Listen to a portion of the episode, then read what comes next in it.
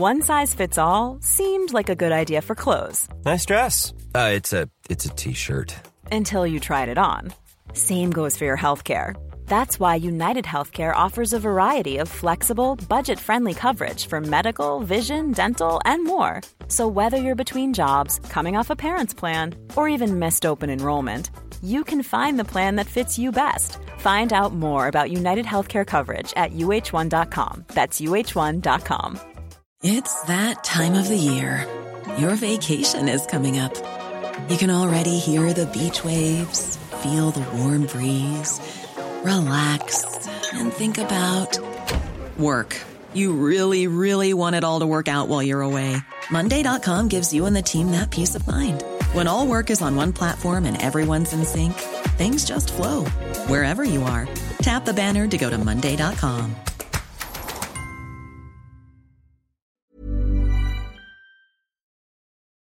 You didn't have to see uh, Mike or, or or his brother Tim or or Karen the mom or or yeah. Tom the dad in those meetings that I had to have with them, and I had to tell them uh, what happened to their little girl, and I had to explain to them what the evidence uh, is showing, and sit through those meetings. You know, those meetings will remind you this is not a joke. This is not playtime.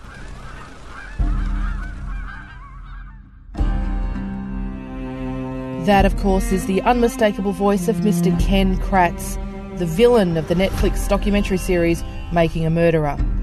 He's the villain because he's the man who convinced a jury that Steven Avery raped and murdered Teresa Halbach in Manitowoc County in 2005.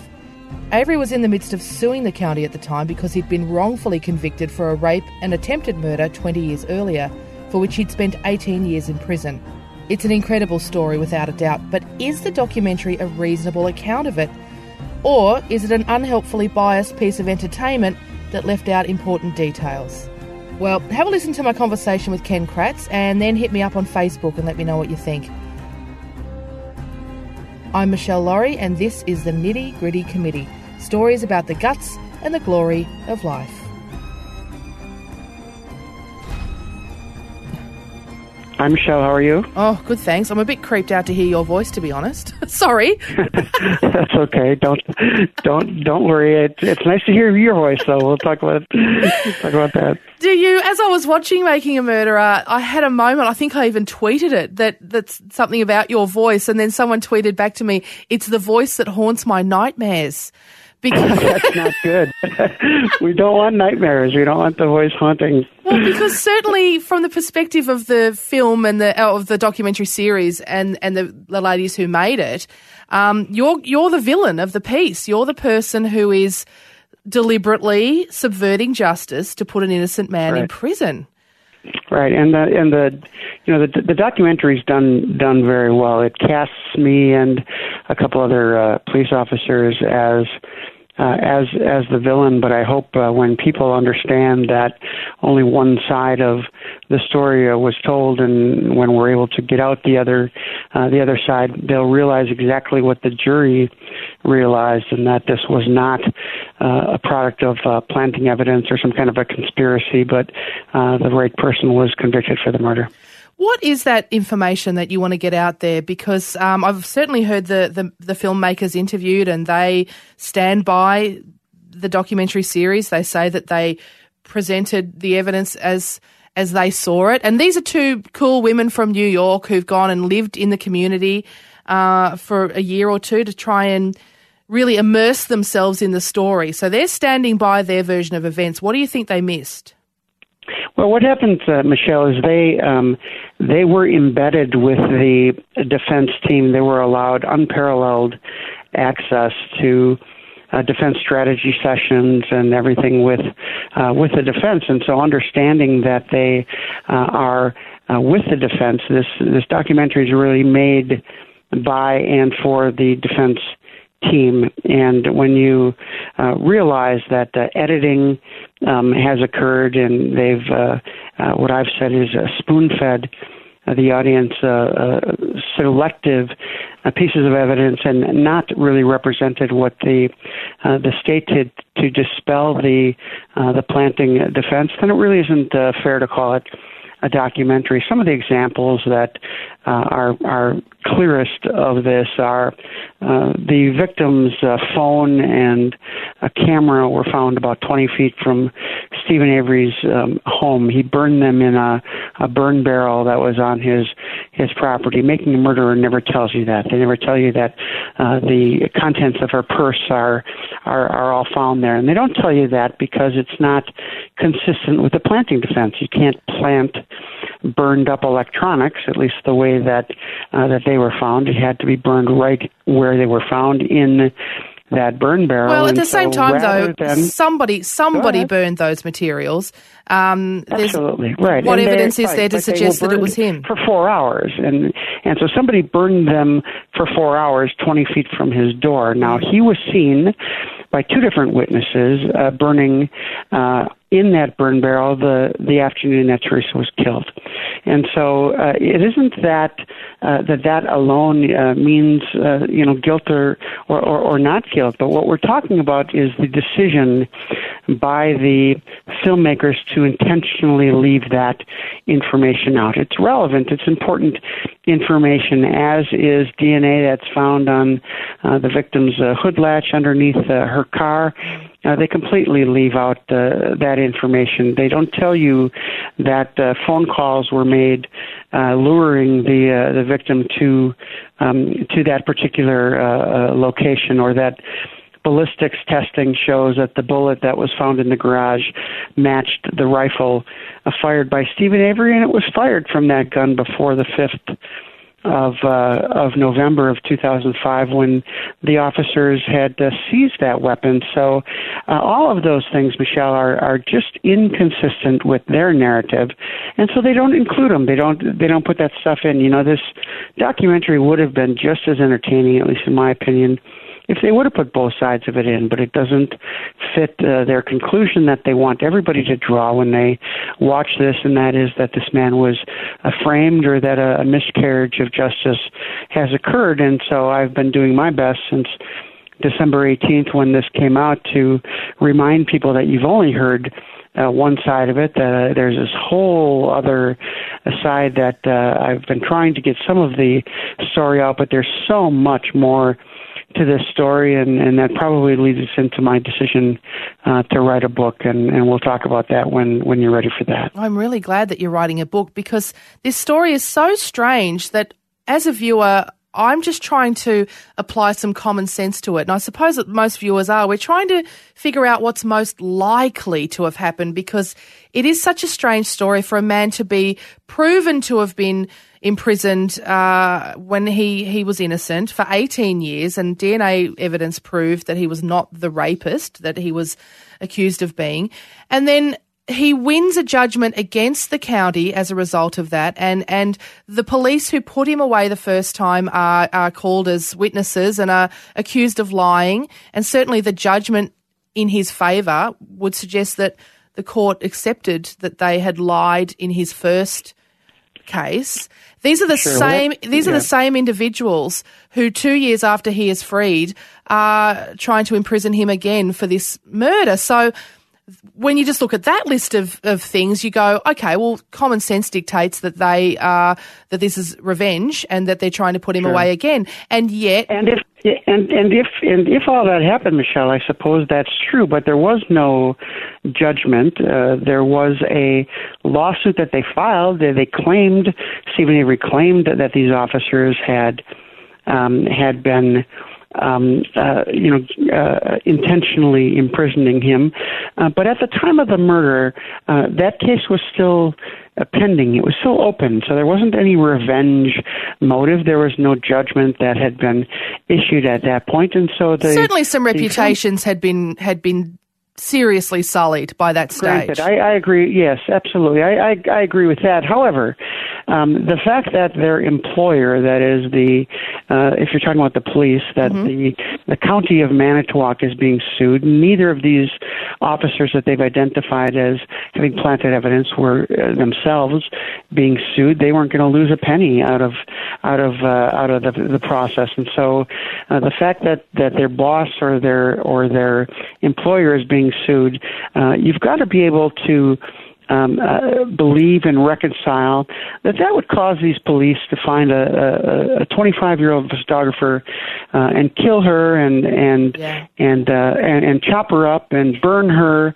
uh, and all those things uh, just to make this guy uh, you know look look bad. That's a that's, that's a, the other a argument, isn't it? That is, that's the other. Then the other side, when we try to apply common sense to the other side, is the fact that a woman went to that property to perform her job, which was to photograph a car that was going to be listed for sale, and w- was never seen alive again. And in fact, her remains were found in a burn pit on that property. So. Again, the common sense from that perspective says, well, then he must have killed her. What else could Well, possibly have just yeah, happened? not just on that, not just on that property, but but but right behind his Yeah. his uh, his his his garage, his his backyard, and so um, all of the evidence, at least that uh, which was uh, which was presented uh, in the in the Avery case, pointed to uh, to Steven Avery having having been involved. My quarrel with the uh, with the filmmakers uh, was um, that it's irresponsible to uh, to leave things out or to edit clips so that they take valuable uh, parts of uh, of the of the clip out, or not to uh, present the uh, the state side. You know, I gave a closing argument in the case, and and these two filmmakers sat through it. Uh, the centerpiece, or one of the centerpieces of my closing argument, was the uh, the DNA on the hood latch, and so they didn't have to guess what it was that I was going to say or complain that I wouldn't give them an interview afterwards and not present it. They knew what evidence uh, was available that not only I uh, had available, but I told the jury about. I told them, here's why this uh, planting defense is nonsense, and to suggest that you know this is the same evidence that the jury heard uh, you know, when the filmmakers uh, make that uh, suggestion to uh, to the audience when that's not uh, not nearly uh, the case, uh, really is unfair. So to get the opportunity now in writing this book to set the matter straight, to tell uh, um, the public uh, the entire case of Steven Avery, not just that which was omitted from the documentary or not just that which the judge didn't allow in evidence, but there's this whole a pile of information about Steven Avery that's never before been talked about, never before been released. That when it is released, Michelle, you do read all the information and, and you, you realize that we had so much more that wasn't even presented. I hope you, just as the jury did, will be convinced that this man's right where he belongs. Well, certainly the DNA evidence is important because, I mean, to my memory, the filmmakers chose not to include the DNA under the hood latch at all, did they? No, they never No, they never so- mentioned it, and because it right because it was such an important part of of my argument, it's really difficult to believe them now when they say, "Well, we we thought we put in the most important things, or or we cut uh, some evidence uh, out just for purposes of uh, of time and and things." This is a ten hour documentary. They had plenty of time to put uh, everything that we believed was uh, was important And that bit's it, and- crucial, isn't it? Because as a viewer, It it was the DNA evidence uh, inside the car and, and the idea that that had been planted and they showed us their theory as to how that had been extracted by a police officer and how and that was a very convincing argument. So for them then right. to not go on to include well hang on there was also dna under the hood latch that can't have been planted there for these reasons.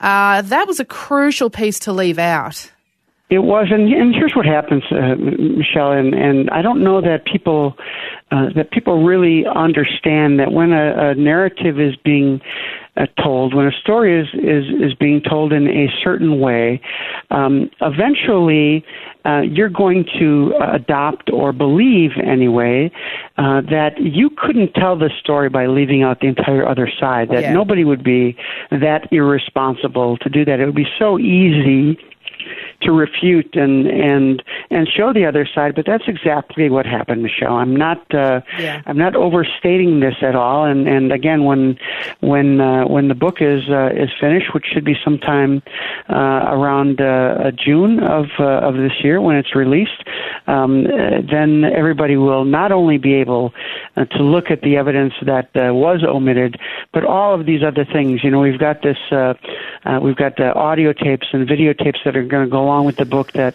people are going to be able to uh, access on wow. on the internet and dig into uh, into this thing. Those internet sleuths, you know, that yes. love to do that kind of stuff, which is really fascinating and it's a compelling uh, story. But we're going to give them that, that opportunity it's, with all of the information to be able to satisfy that craving. It's certainly a matter of public record now that that piece of crucial information was omitted from the documentary series. So that's then opened the gates to this idea that there is lots of stuff that we weren't aware of when we all made up our minds.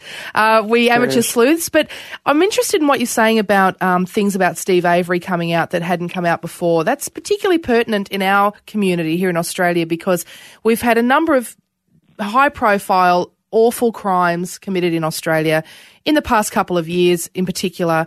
And then we find out that they were committed by men who we believe should have been in jail. Why are violent rapists and, um, you know, out walking the streets to escalate their activities and, and to, to murder women? Um, there's an idea in Australia that for the community to know about these things is subverting justice and, and you know, um, right. is an assault on people's privacy and all that kind of stuff. So you're saying now that you, you have information that do you think the community should have known about Steven Avery? No, no, no, not at all. I have information that I chose not to introduce into evidence, right. and so uh, it is it is that information which was just it was just too prejudicial to put uh, to put in. But I'll tell you what, uh, Michelle, uh, when the defense, when the filmmakers, and when now the general public is claiming that uh, our cops are are crooked or that they're planting evidence, or that the prosecutor, uh, for goodness sakes, uh, as if I had something to do with with the case, was uh, responsible for this man getting a miscarriage of justice at that point, uh, there's an old saying that the gloves come off, and yep. you you have to present uh, that evidence which uh, which hasn't been revealed before, which I intend to do, and I I suspect a lot of people are going to be very surprised by uh, just what kind of evidence uh, is available that shows that this man is uh, very very dangerous indeed. Well, interestingly, Kathleen Zellner, who is Steven Avery's current lawyer, has come out recently to say that not only does she believe that she can prove that there's reasonable doubt doubt about his guilt, but she believes she can prove his innocence. What do you That's make of fantastic. that? I, I would love, uh, I would love to see that. You know, Kathleen Zellner is no, uh, she's very good at uh, at what she does, and and whether it's fortunately or unfortunately, she's um, she doesn't shy away from uh, from media attention and, and putting things on, on Twitter and, and the like. And Which I, neither do you, I, in I, fairness. I, disagree. Ken? Well, right. It's it's it, it's uh, look. I I I so I said it may be good or it may be bad, Michelle. We'll have to reserve sure. reserve ruling on that. I guess uh, who needs to be on the other side of that when you when when you decide. But the but but she's very very good at at what she does. She's a very good lawyer. She's gotten many people um, uh, exonerated that have been uh, have been wrongly convicted. I'll tell you what, though, Michelle, if she has uh, something new, if she has the kind of evidence that it's going to be needed uh, to not only win this man a new trial, but to have him exonerated uh, for this case, it's going to have to be a bombshell. It's going to have to be dramatic uh, indeed. I haven't heard. Uh, of any such uh, of evidence, and I guess I suppose, like the rest of the world, uh, together uh, together with my book, perhaps we'll uh, we'll wait for her what she's uh, what she's going to reveal. In the process of writing the book, I mean how how how is it how has it felt to go and track back through this trial? Is there part of you that wants to put it behind you, or are you are you quite happy to go through it again? Excuse me. No. Um, in fact, I have uh, made every attempt not to write a book. That might sound a little a little funny, but for ten years now, I chose not to write a book, and it was only when uh, the Netflix uh, docudrama uh, came out, and somebody had to step forward, somebody had to step up mm. and say, "You're not hearing the rest of the story. This is a misrepresentation. This isn't fair." The uh, not only is the conviction being challenged, but really our entire justice system is is on trial here. It's it's being indicted, and I wasn't going to sit back and, and stand for that. So uh, I have uh, dug out all my old files and all my old uh, notes and the things that uh, that I kept that uh, was able to prove to two different juries uh, that uh, both Mr. Avery and Mr. Dassey were uh, responsible for this murder, and much of that, together with other archived information is going to be uh, uh, used to complete the complete the book. And uh, as I've mentioned, I'm I'm pretty confident that after reading it, uh, you and uh, everybody else is going to uh, decide that a miscarriage of justice just did not occur here. I'm looking very forward to reading it. Did you get a big advance? Surely, any publisher worth their salt would have thought, "I want." Ken Kratz's book on my label and I'll pay him for it. I wish I was allowed to talk about that, Michelle, but, but, I, but I'm not. My uh, my book my book agent would be very angry with me, and you know, you might not want to go against me in court, but I know you don't want to go against him. So that's the. I know I don't want to go against just, you. I just have to uh, I just have to smile and say, uh, you know, it's uh, it, it's going to be it's going to be good. It's of course going to have all that uh, information that that people want, but like I said, for the uh, true crime buffs that really want to dig into a case, want the raw materials, want the forensic uh, reports and things like that. I'm going to do what I can to include all that on uh, on the internet, so all of that will uh, be accessed uh, from a code that you're going to be able to enter from from the book. So it's really a really a, a tremendous uh, multimedia project that we're hoping to uh, to release by sometime around June. I mean, it's so exciting and salacious. It's hard sometimes to remember that the the you are all real pe- people that we're that we're fascinated by that Steven Avery is in prison right now. His nephew, Brendan Dassey, is still in prison. And you have, in fact, received death threats over, over this case. Is that true? Hey, I'm Ryan Reynolds. At Mint Mobile, we like to do the opposite of what Big Wireless does. They charge you a lot we charge you a little. So naturally, when they announced they'd be raising their prices due to inflation, we decided to deflate our prices due to not hating you. That's right. We're cutting the price of Mint Unlimited from $30 a month to just $15 a month. Give it a try at mintmobile.com slash switch. $45 upfront for three months plus taxes and fees. Promo for new customers for limited time. Unlimited more than 40 gigabytes per month. Slows. Full terms at mintmobile.com. Hold up. What was that? Boring. No flavor. That was as bad as those leftovers you ate all week. Keke Palmer here, and it's time to say hello to something fresh and guilt-free. Hello Fresh. Jazz up dinner with pecan-crusted chicken or garlic butter shrimp scampi. Now that's music to my mouth. Hello Fresh. Let's get this dinner party started. Discover all the delicious possibilities at hellofresh.com. have. Uh, it isn't uh, even so much the death threats that um, that bother me. We've gotten over 4,000 uh, email messages, most of which uh, have been um, either uh, uh, critical, insulting, or uh, some of which, of course, have been uh, have been threatening. But they don't just threaten me; they threaten other members of my staff or or, or my family. You know, when I get uh, when I get messages uh, uh, having uh, people uh, suggesting that they want to rape my daughter and have me oh, uh, have to watch it, uh, and and really horrific uh, kinds of things that they want to to have happen, you have to wonder: Are there any limits to to this cyberbullying that goes on? When people want to express themselves, that's that's fine. If you don't like what I did, that's okay. If you want to make suggestions, uh, that's okay too. But from a case that's over 10 years old, the prosecutor in the case to uh, try to either put him out of business or to try to uh, cause him harm or even to suggest bad things happen to his family goes well beyond the pale. And I really hope that uh, in the future, at least sometime, that people do understand there are very real people on the other end of of these things. And the Halbach family, you know, the victim's family, they've received uh, perhaps not threats, but they've had to contend with the suggestion that the real killer is still out there, or or that uh, uh, Teresa's brother Mike Halbach is the real killer, and yeah.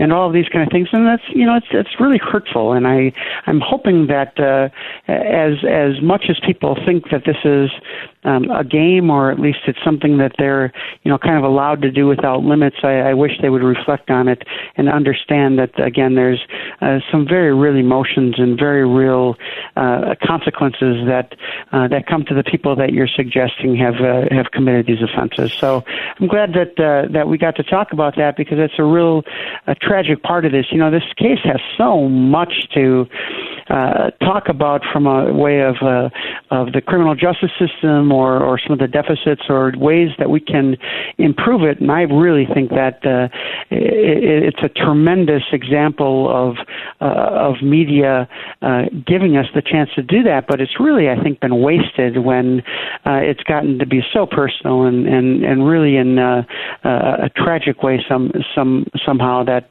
we've lost the the focus of this and gotten into you know mud mudslinging and those kind of things. So it's it's it's both good uh, both good and bad. I think eventually things will settle down and people will uh, look at this case uh, like any other uh, interesting murder case uh, uh, throughout history. But when you're, I guess, right in the middle of it and wrapped up around it, it uh, it may seem a, a little more acute than uh, than it would need to be. Teresa Halbach's brother and also her ex boyfriend are sort of the lightning rods for suspicion around other people and her family and stuff like that. Uh, and again, I can relate to it from an Australian's perspective because there's a very famous case in Australia where a woman, Lindy Chamberlain, was actually imprisoned for murdering her baby who had been taken by a wild dog, by a dingo. But mm-hmm. the community turned on her because they felt as though in the first sort of media moments that she wasn't reacting the way they thought she should react. People used to say she right. didn't cry. I knew it when she wasn't crying. Something was weird. Something was going on.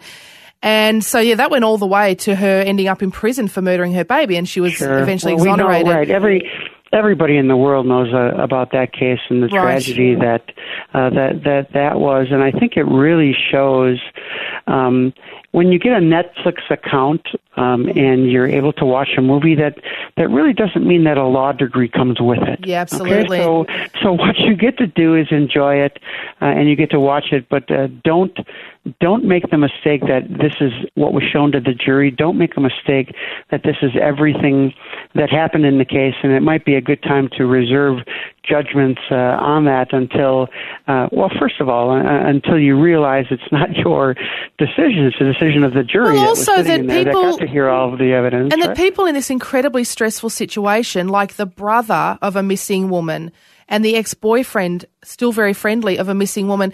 You know, it's this assumption that we know how they should behave in that situation. And certainly when I saw Teresa's brother and, um, and her friend reacting, I, I was a bit taken aback by their reactions. And, but then I think, well, I don't know how I would feel or how I would cope in those days when she's missing, and then I find and out you, she's murdered. And you, and you also don't know how it was edited and how yes. you got to, you know, it's it's presented um, exactly what they wanted you to see. And you've got to understand that because this is not a representation of what the family was acting like. You didn't have to see uh, Mike or, or, or his brother Tim or, or Karen the mom or, or yeah. Tom the dad in those meetings that I had to have with them. And I had to tell them uh, what happened to their little girl. And I had to explain to them what the evidence uh, is showing and sit through those meetings. You know, those meetings will remind you this is not a joke. This is not playtime. These are the times that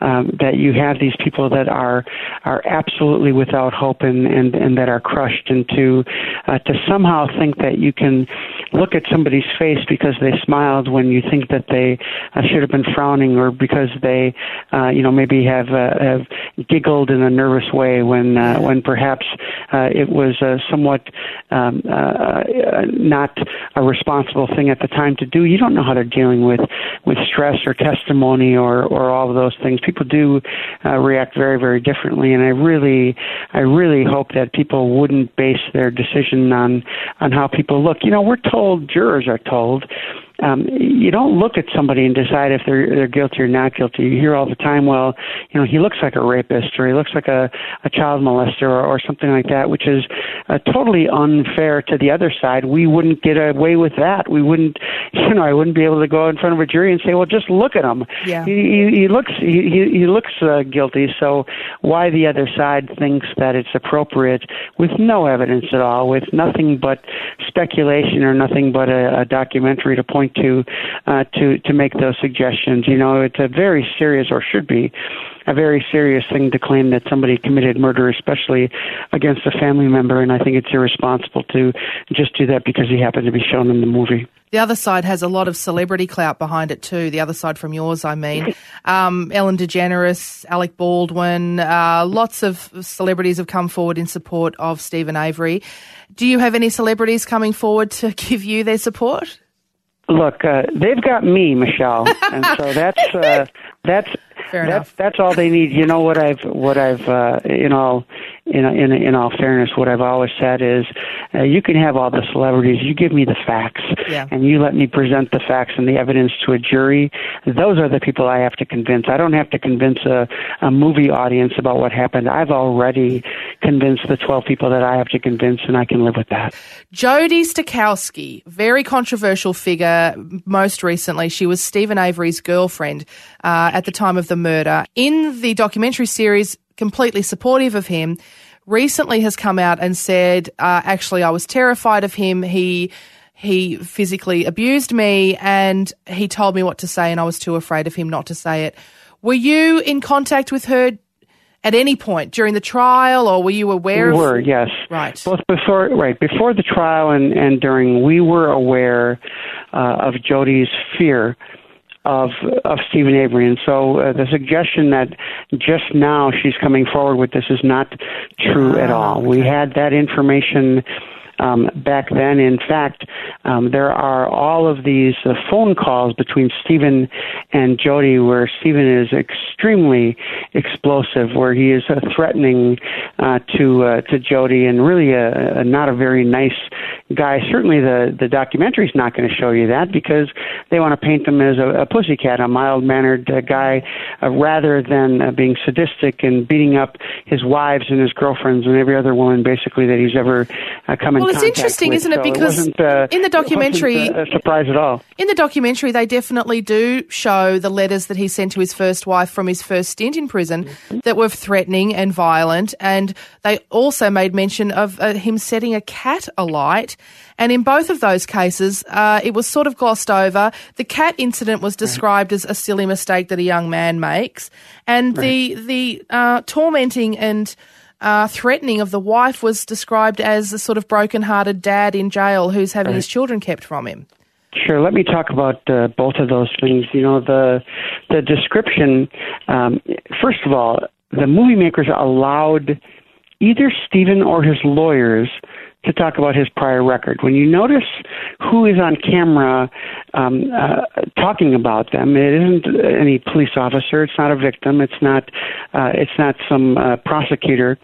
Uh, it's uh, either Steven or or the uh, or the lawyers. And so, uh, when Steven soaked his cat in gasoline and oil and, and put it on a fire, um, you know that's that's bad enough. But when you realize, Michelle, that the cat jumped off the fire and was running around the yard on fire, and what Steven did then is he picked up the cat and put it back on the fire so he could watch it suffer some more. This is the Steven Avery that we're talking about. This is the Steven Avery different than he claims, well, I was hanging around with the wrong crowd or, or with the people, you know. Yeah. This isn't hanging around with wrong crowds. This is sadistic. This is the precursor uh, to individuals uh, murdering uh, humans. Uh, you, you read about it all the time, the abuse of animals, uh, how that is uh, very diagnostic of of uh, of these uh, serial killers and other kind of of killers. So there isn't anything surprising about that. And to suggest uh, for his uh, his wife uh, all of these specific threats of of uh, of what he's going to do to her, you know, she was scared to death.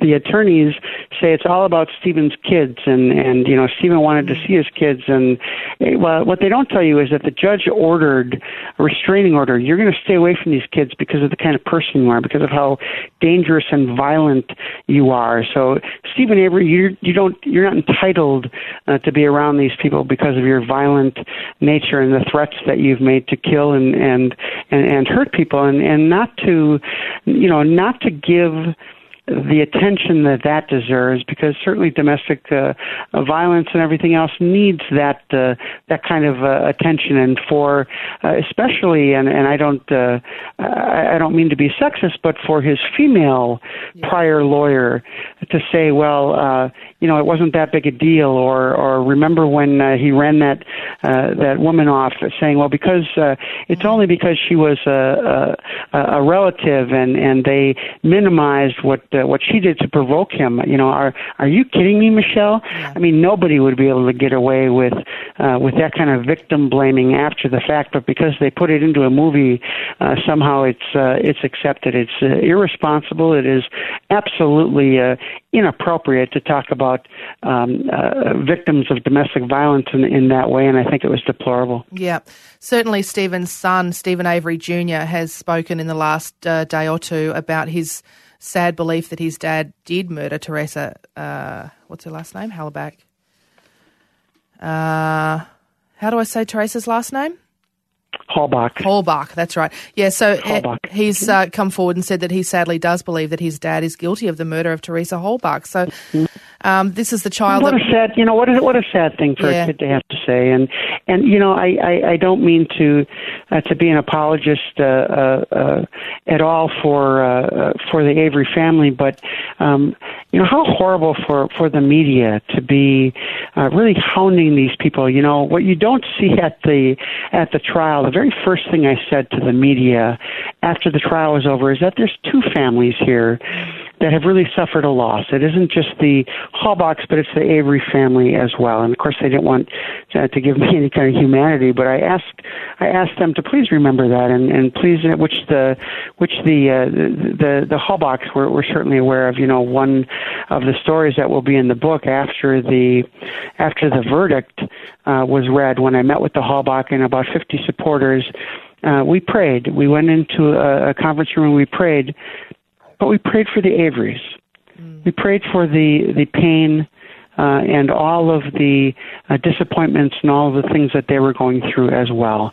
And I, I hope that it's those kind of stories that people understand just how good uh, this family was and, and just how much we tried to and not only do the right thing, but to put things in in perspective and to realize that two families were very, very hurt um, by this really tragic event. Well, one, well, a couple of members members of the Avery family were, you know, um, were treated very Oh, what's the word I'm looking for? Sorry, I'm tired. I've been up for a long time. um, a couple of the members of the Avery family came into sharp focus in the documentary series um, in a very sympathetic way. One, of course, is Steven's mum, but also his sister, who is the mother of Steven's co accused, Brendan Dassey. Now, this woman we see grapple with the idea that her son could have been involved, that her brother could have involved her son. Then she's then her son turns to her and says, "No, actually, I, I didn't see anything. I wasn't involved. I just said that." And and for much of the process, it seems like she's just trying to get out of her own son. Was, was is he guilty or not? Is he involved in this or not? And this kid sure. has a low IQ, and and uh, we we're really baffled as to what his involvement really is. But certainly, he's been in jail for sixteen years. What do you think about it? Well, you shouldn't be baffled at all because when you watch the entire three and a half hours of his confession, um, you will realize that the things that he says and the way he says them could only be said by somebody who was involved. Uh, in the rape, in the murder, and in the dismemberment of, of this girl. And so uh, we're back to the editing and choosing what it is that uh, that you're going to watch. You know, the filmmakers don't show you all of the times when the officers intentionally suggested things that they know didn't happen. And they do that as kind of a control. And what Brendan then does is he re- rejects that. He says, look, that didn't happen. Right. It didn't happen that way. So when it doesn't happen, Brendan's able to stand up to them and he's able to say that's not the way it happened. But uh, when when the officers are asking for the truth. And when Brendan does finally have to admit some really, uh, some really personal and some really unattractive behaviors, um, you know, he's reluctant to do that, but he should be reluctant to do that. These are serious allegations. These are serious behaviors uh, from this young man. He told his mom on several occasions that uh, he was involved. He might have uh, said, "I only did some of it," or or things like that. But you know what? Um, if you're there and if you're helping uh, and and you did some of those things later you can't say, well, by the way, I made the whole thing up. You know what I mean? There's no reason with your mother, especially, to feel intimidated or or to feel that uh, that you're being coerced in, into saying things. And so when you kind of put um, common sense uh, back uh, involved in uh, in the equation, uh, it's pretty obvious that this young man uh, was involved. The real tragedy, though, Michelle, about uh, about Brendan is not so much what he was involved in, uh, but the fact that it was his own family that had talked him out of taking the plea deal, the, the plea bargain. Uh, he could have been out in in 15 years. In fact, seven years from now, he could have been released. But it was his family, not his lawyers, his family that told him, uh, "Don't take the plea deal, Brendan, because it's going to hurt Steven's case." Just think of that. Think of how yeah. how you're being sacrificed for somebody else's case. You know, it's uh, it's no wonder that now he's sitting in prison thinking, well, tell me again uh, how that benefited me. Tell me again why I shouldn't have uh, gotten a life and been able to, uh, uh, to, to to get out in a relatively short period of time because it was going to help my uncle's case. That's such a real tragedy and disservice to do for a young man, especially one that's relying on on those family members for for good sound advice. And you'd hope that those family members would be thinking of his interests and not not either their own interests or the interests of of uh, of the uncle who's uh, sitting in in prison. My book will. Uh, go into much of that, much detail about the efforts made by the family members to talk him out of uh, that plea bargain and, and how it was that uh, it was the family members, I think, uh, which caused this real tragedy, and that's this man, uh, really this young man, uh, having to spend the rest of his life in prison. Ken Kratz there discussing the case of Steven Avery. I I don't know about you, but I found him um, much more pleasant than I expected to from watching the series. I was totally sucked into his villainhood in the series, but um, I enjoyed our conversation, and I, I plan to catch up with him again when his book is released. And I'm looking very forward to reading the book. Don't forget to hit me up on Facebook if you'd like to suggest other guests, perhaps, or tell me your thoughts about the Avery case, about the Kratz conversation, or anything else. I'm Michelle Laurie. Thanks so much for downloading.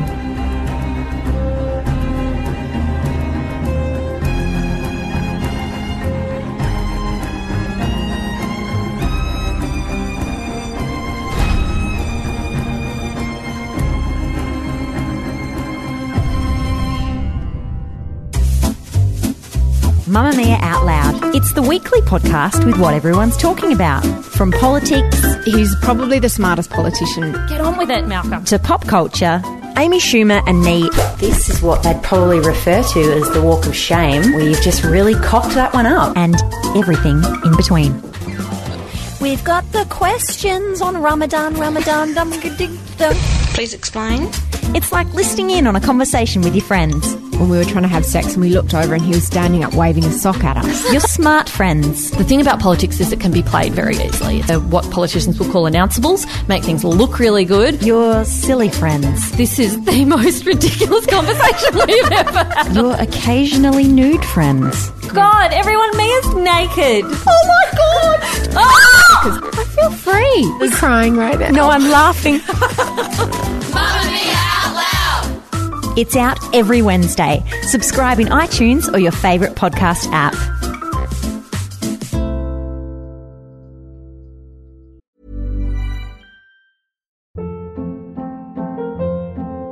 Hold up. What was that? Boring. No flavor. That was as bad as those leftovers you ate all week. Keke Palmer here, and it's time to say hello to something fresh and guilt-free. Hello Fresh. Jazz up dinner with pecan-crusted chicken or garlic butter shrimp scampi. Now that's music to my mouth. Hello Fresh. Let's get this dinner party started. Discover all the delicious possibilities at hellofresh.com.